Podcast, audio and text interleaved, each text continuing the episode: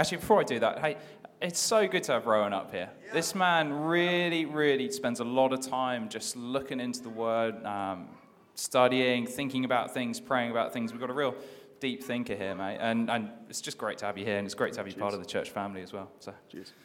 yeah. Father, thank you for this man. Thank you that he's here. Thank you that he just gets to, to be himself today and uh, to bring all the, the thoughts and all the things he's considered and all the study, and we get to listen. So, Father, would you um, please uh, help us to hear what we need to hear?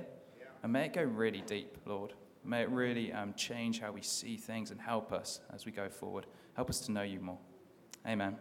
Amen. Cool.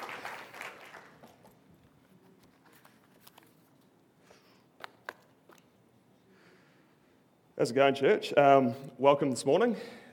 Uh, for those of you who don't know me, as Seb just said, I'm Rowan. Uh, I've been a part of this church community for the last three years.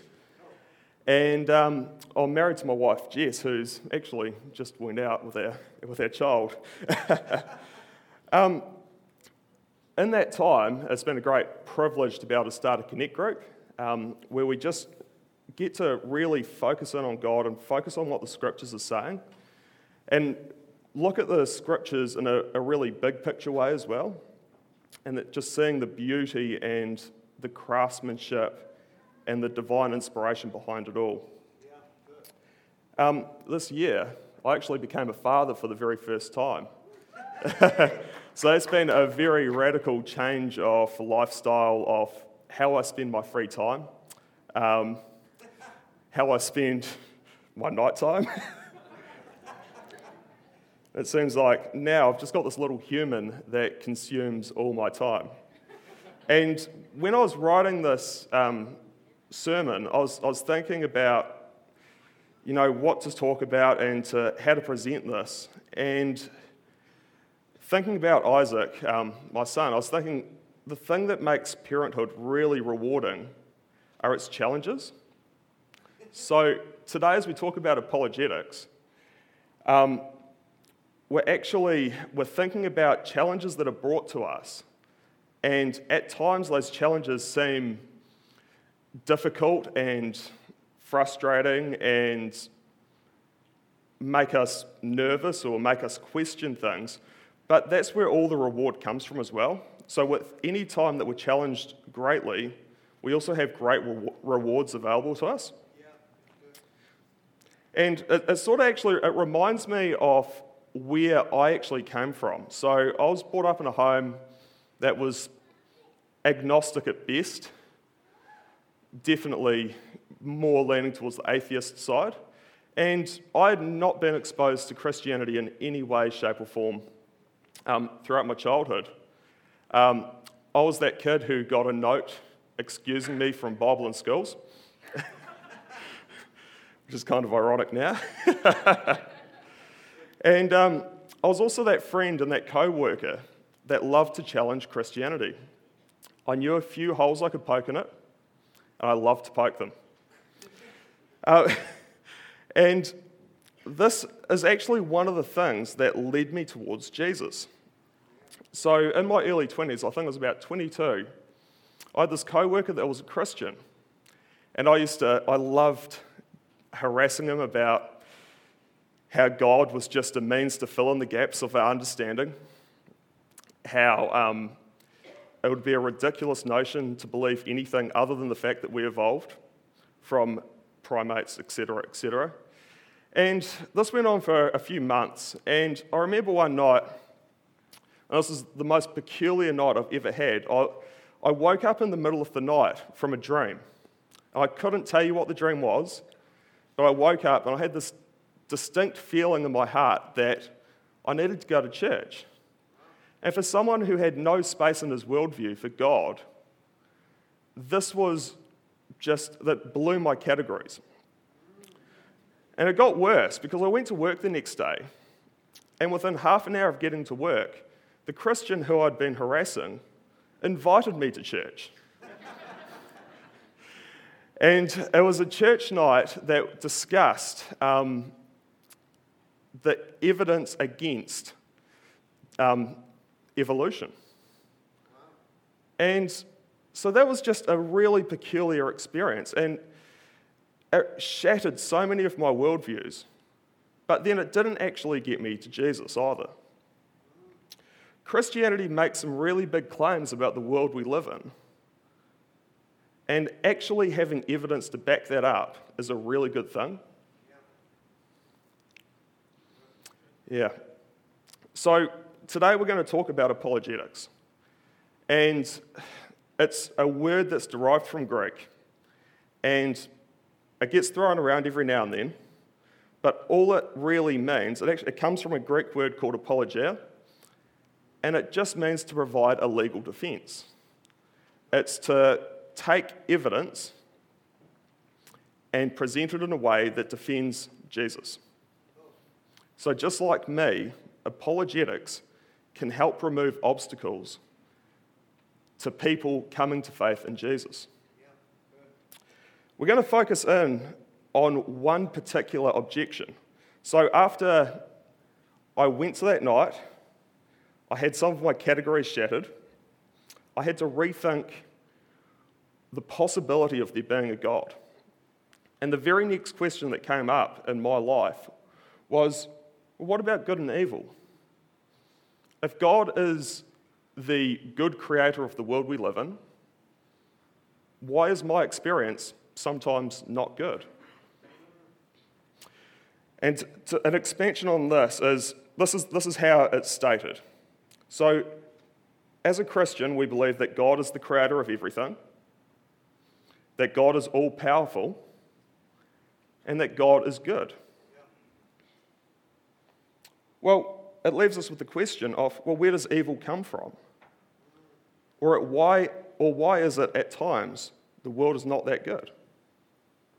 The atheist would reply, well, either God is not willing to stop evil or is incapable. I mean, how do we respond to genuine objections to God in a thoughtful manner?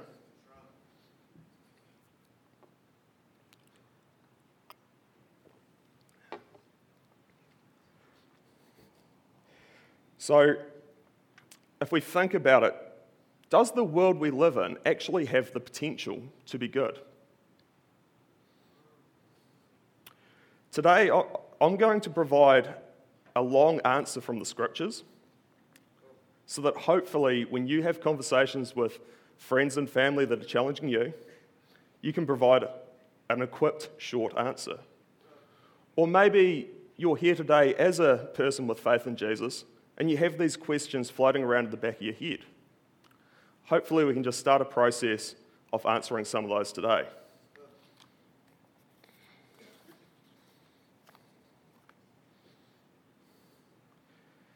Cool. So, answering this objection, I'm going to be using the whole biblical narrative. And it's funny because this whole narrative seems to be asking the exact same questions. What kind of world do we live in? So, for those of you who are following along in the Bible, page one. and so, Genesis 1 is mind boggling. But one theme I really want to focus in on is God being depicted as the author of what is good in relation to human beings. Right, Genesis 1. In the beginning, God created the heavens and the earth. The earth was without form and void, and darkness was over the face of the deep.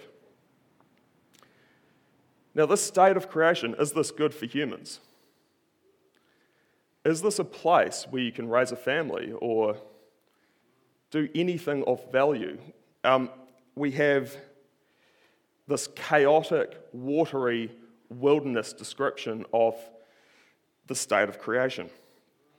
So God starts his working week. Day one, light and dark, or day and night. God's ordering the passage of time, and God sees that it is good, or God saw that it was good. Is this good for humans? Yeah, we we need time in our world. We need an ordered world to live in. Day two, water and sky. God actually doesn't say day two is good. because we can't live in either one of those areas. Day three, dry land and fruit trees. God says that that's good.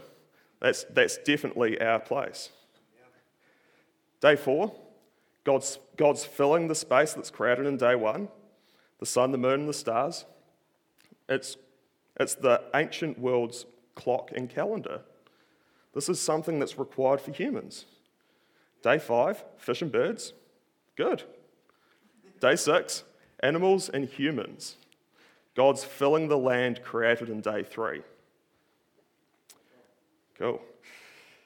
So Genesis 1:26, then God said, "Let us make man in our image, after our likeness, and let him have dominion over the fish of the sea, over the birds of the heavens, and over the livestock, and over all the earth, and over every creeping thing that creeps on the earth."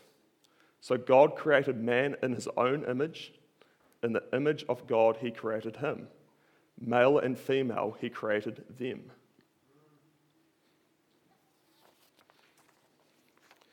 And God blessed them, and God said to them, Be fruitful and multiply, and fill the earth and subdue it, and have dominion over the fish of the seas, and over the birds of the heavens, and over every living thing that moves on the earth. And God said, Behold, I have given you every plant yielding seed that is on the face of the earth, and every tree with seed in its fruit. You shall have them for food and to every beast of the earth, and to every bird of the heavens, and to everything that creeps on the earth, and everything that has the breath of life, I've given every green plant for food. And it was so. And God saw everything that He'd made, and behold, it was very good. And there was evening and there was morning, the sixth day. Cool. So here we have this God starts off with this blank canvas of formless and void. And over a period of six days, he takes this, this formless void and he creates what we experience around us. And he pronounces over it that it is good. The world we live in is good.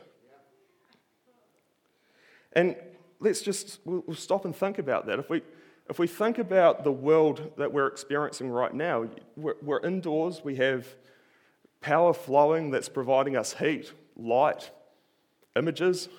You know, just if we just stop and think about just the raw potential that's packed into the world that we live in, it is so good. Like the, this world is so peculiar when you look at it in that way. It seems like it's just everything's provided. The other curious thing as well is humans. It appears, according to Genesis 1, that humans take creation from being just good to very good. Humans play a role in taking this world to where it needs to go. Cool. Genesis 2. The Lord God plants a garden in Eden. And in the, in the garden, there is a choice. Now, as modern people, we are really distantly removed from the original context of the garden setting. We're not farmers, well, most of us aren't. Um, we get our produce from a grocery store. So I just, I just want to try and provide an analogy, and it's not perfect, just to get our, just to get our heads in the mind space of what the original reader would have been thinking. So picture this you've got a wealthy friend, and he's going on a journey. And he says, Look, I need a house sitter for three months. Do you want a house sit for me? Um, you can eat the food in my pantry. You can swim in my pool. You can have people over. If you want to go anywhere, just borrow one of my cars. I've got a tennis court, a sauna, and a gym. You have access to it all the one thing I ask is that you don't go in my office. How many of you are thinking, what's in the office? well, welcome to Genesis 2. so, in Genesis 2 9, and out of the ground the Lord God made to spring up every tree that is pleasant to sight and good for food, and the tree of life was in the midst of the garden, and the tree of the knowledge of good and evil. The choice in this garden is represented by two trees one that leads to life, and one that's the representation of good and evil. We find out more about it in Genesis 2:16.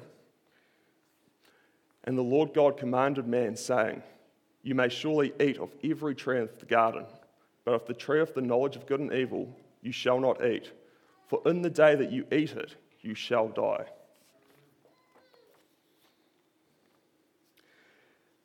It would appear from these two statements that um, for humans to truly have dominion in God's good earth, that they need free will. And with that free will comes risk. To truly love and to truly rule as under God's image, we need to be able to we need to be able to be agents of our own free will. That's so critical for the biblical story. And what do humans do with that free will? Genesis 3 all goes pear shaped.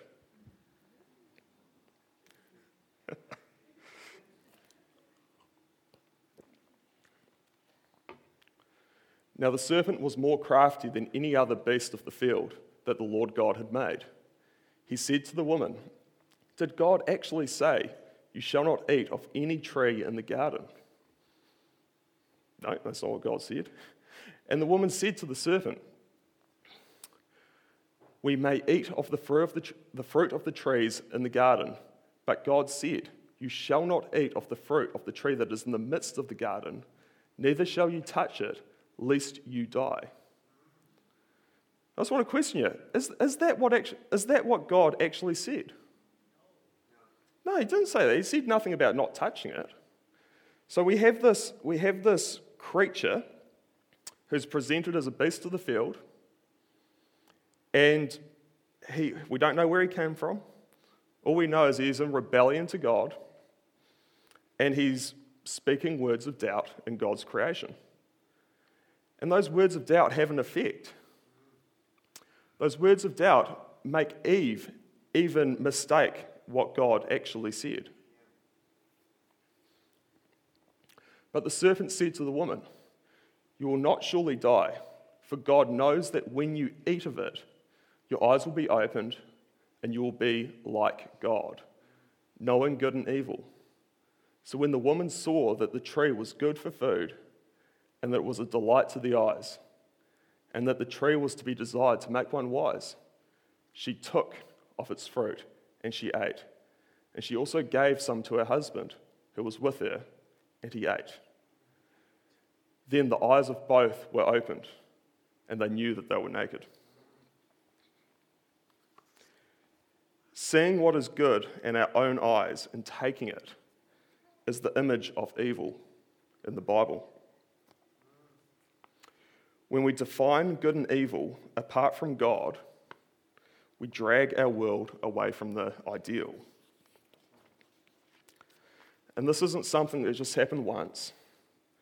This is something that happens on a daily basis.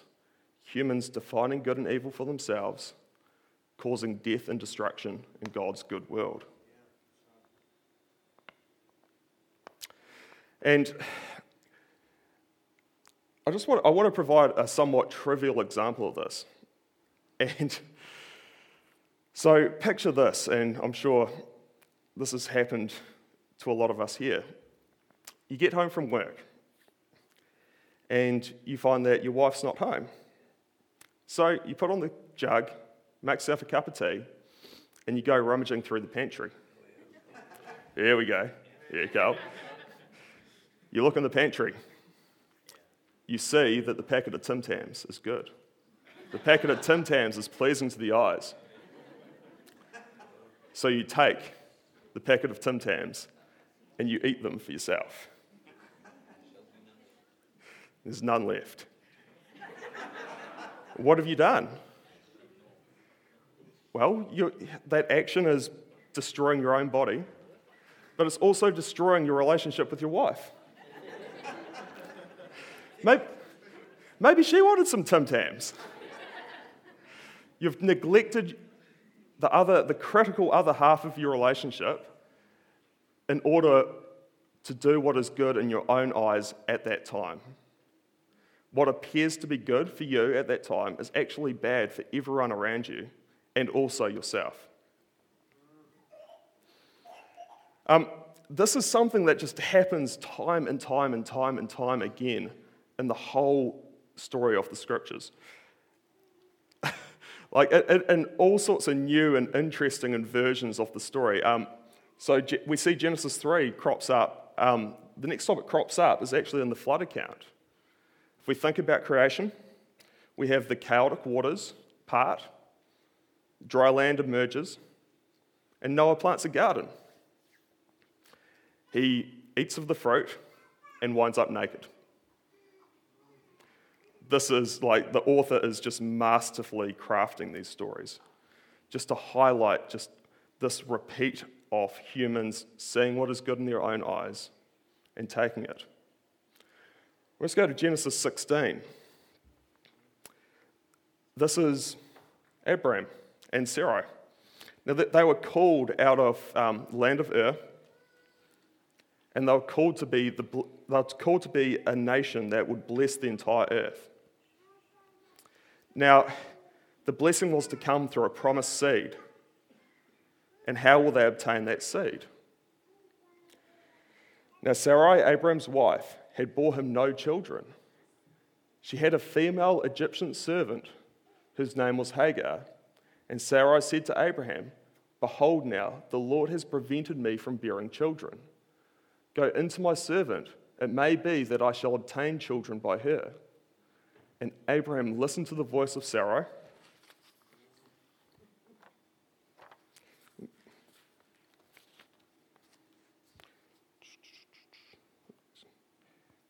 didn't form a place here. Um, so after Abraham had lived 10 years in the land of Canaan, Sarai, Abraham's wife, took Hagar the Egyptian, her, her servant, and gave her to Abraham, her husband, as a wife. And he went into Hagar, and she conceived. Can you see the overlapping language? Just as Eve had taken the fruit and given it to Adam, now Sarai takes Hagar and gives it to her husband. And what are the effects of this? This, this, is, a, this is a massive blotch on Abraham's whole life. He was, he was meant to obtain, obtain a descendant through faith.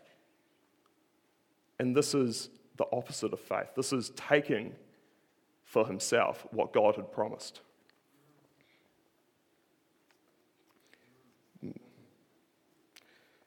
Now, this is just one example of many. If we go through the whole biblical story, we've got Noah, Abraham, all of Abraham's descendants, Moses, David, Solomon. We can all find stories very similar throughout their history. So, what do we say? Like, God has given us this good world and He's purposed to bless humans in it. But how have humans treated His good world? To put it another way, who is to blame for the world not being good? A massive part is the human abuse of free will. Then the question is well, how would you fix it? without ruining God's original intent to have humans with dominion over the earth. The removal of evil would also mean the removal of us. And that would, that would remove God's original intent for creation. And the question then lies what would it look like to have a human that lives under God's definition of good and evil? I present to you Jesus. Yes. God has not stood by and watched human evil run his creation into the ground. He hasn't removed our free will either. Jesus is a new Adam figure and one that doesn't eat the fruit in the garden. And it's, it's just so appropriate, the Philippians 2, verse 7 this morning. Just, uh, just amazing. Jesus, Jesus came and showed us a new way to be human he is the image of a king, the rightful ruler of the world, who came and wished only to serve others. And what did the leaders of Jerusalem do? Well, they saw that it was good in their own eyes to crucify Jesus.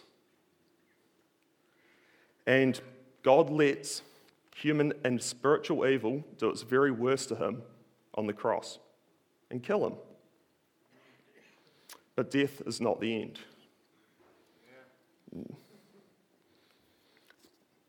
Jesus' self sacrificial love is an example we are all called to live by.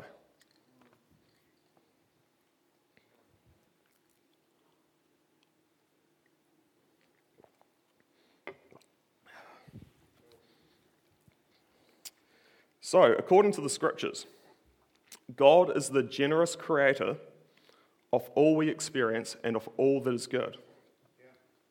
And God is intent on fulfilling his original purpose to have humans ruling.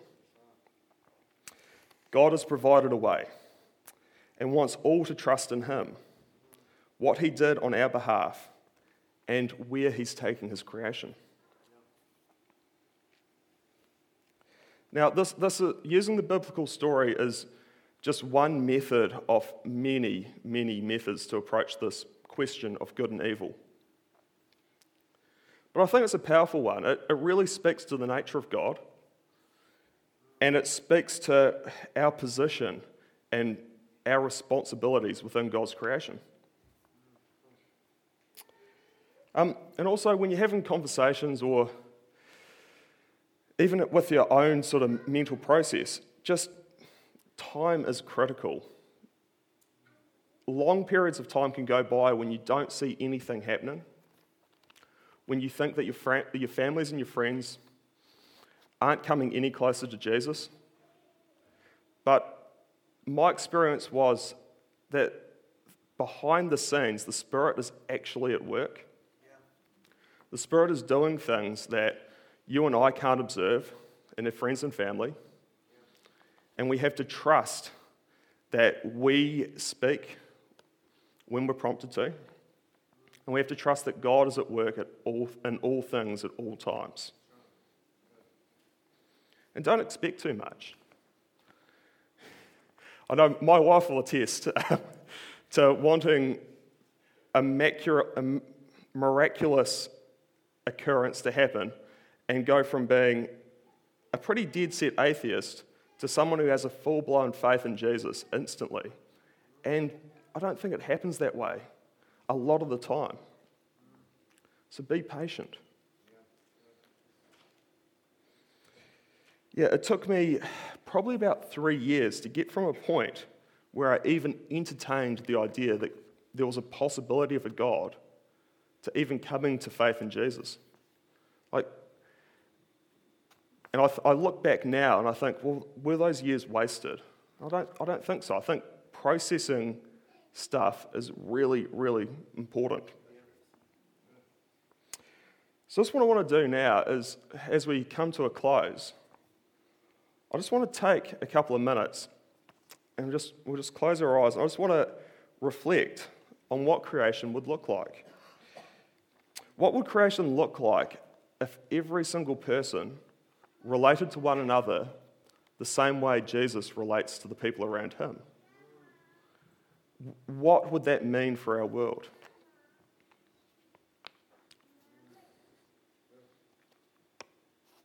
Would evil even be a thing?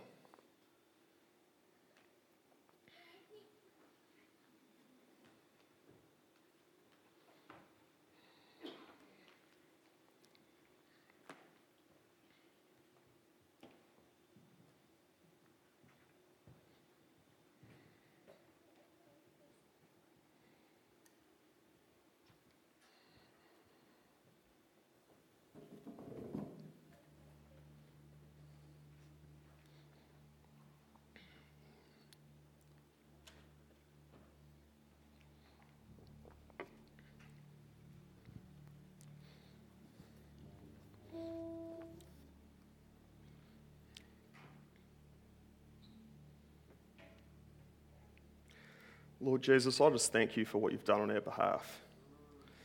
I acknowledge that, you know, I've taken your creation in a direction that it wasn't meant to go. I just thank you that you've shown me the way. You've sh- you are, you're the light of the world. You're the, you're the very essence of what it means to have creation working in a way that God purposed it.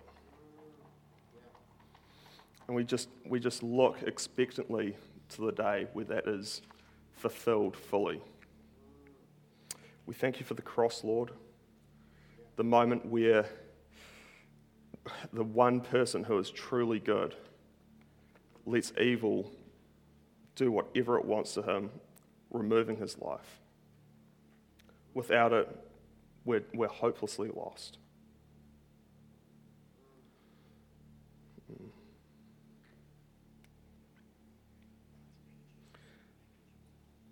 We thank you also that death is not the end, that through your resurrection, you've shown that evil is merely a threat. Your resurrection shows that it actually has no substance, that it accomplished nothing. Amen. Amen. Can I just encourage the church? Um, in our lives and in the days and weeks going out from here, just follow Jesus' example of self sacrificial love. And the people we meet, whether we like them or not. Amen. Cheers, guys.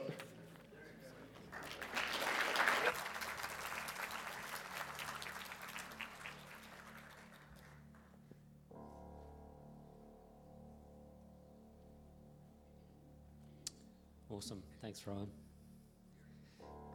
Just want to finish um, with that new song we did earlier, King of Kings, which is such a, an incredible, incredible description of Jesus turning up in this planet in human form right through to the birth of the church. Would you like to stand with us? Once again, Philippians 2. Rather, he made himself nothing by taking the very nature of a servant, being made in human likeness, and being found in appearance as a man. He humbled himself by becoming obedient to death, even death on a cross. Therefore, God exalted him to the highest place and gave him the name that is above every name, that at the name of Jesus every knee should bow in heaven and on earth and under the earth, and every tongue acknowledge that Jesus Christ is Lord to the glory of God the Father.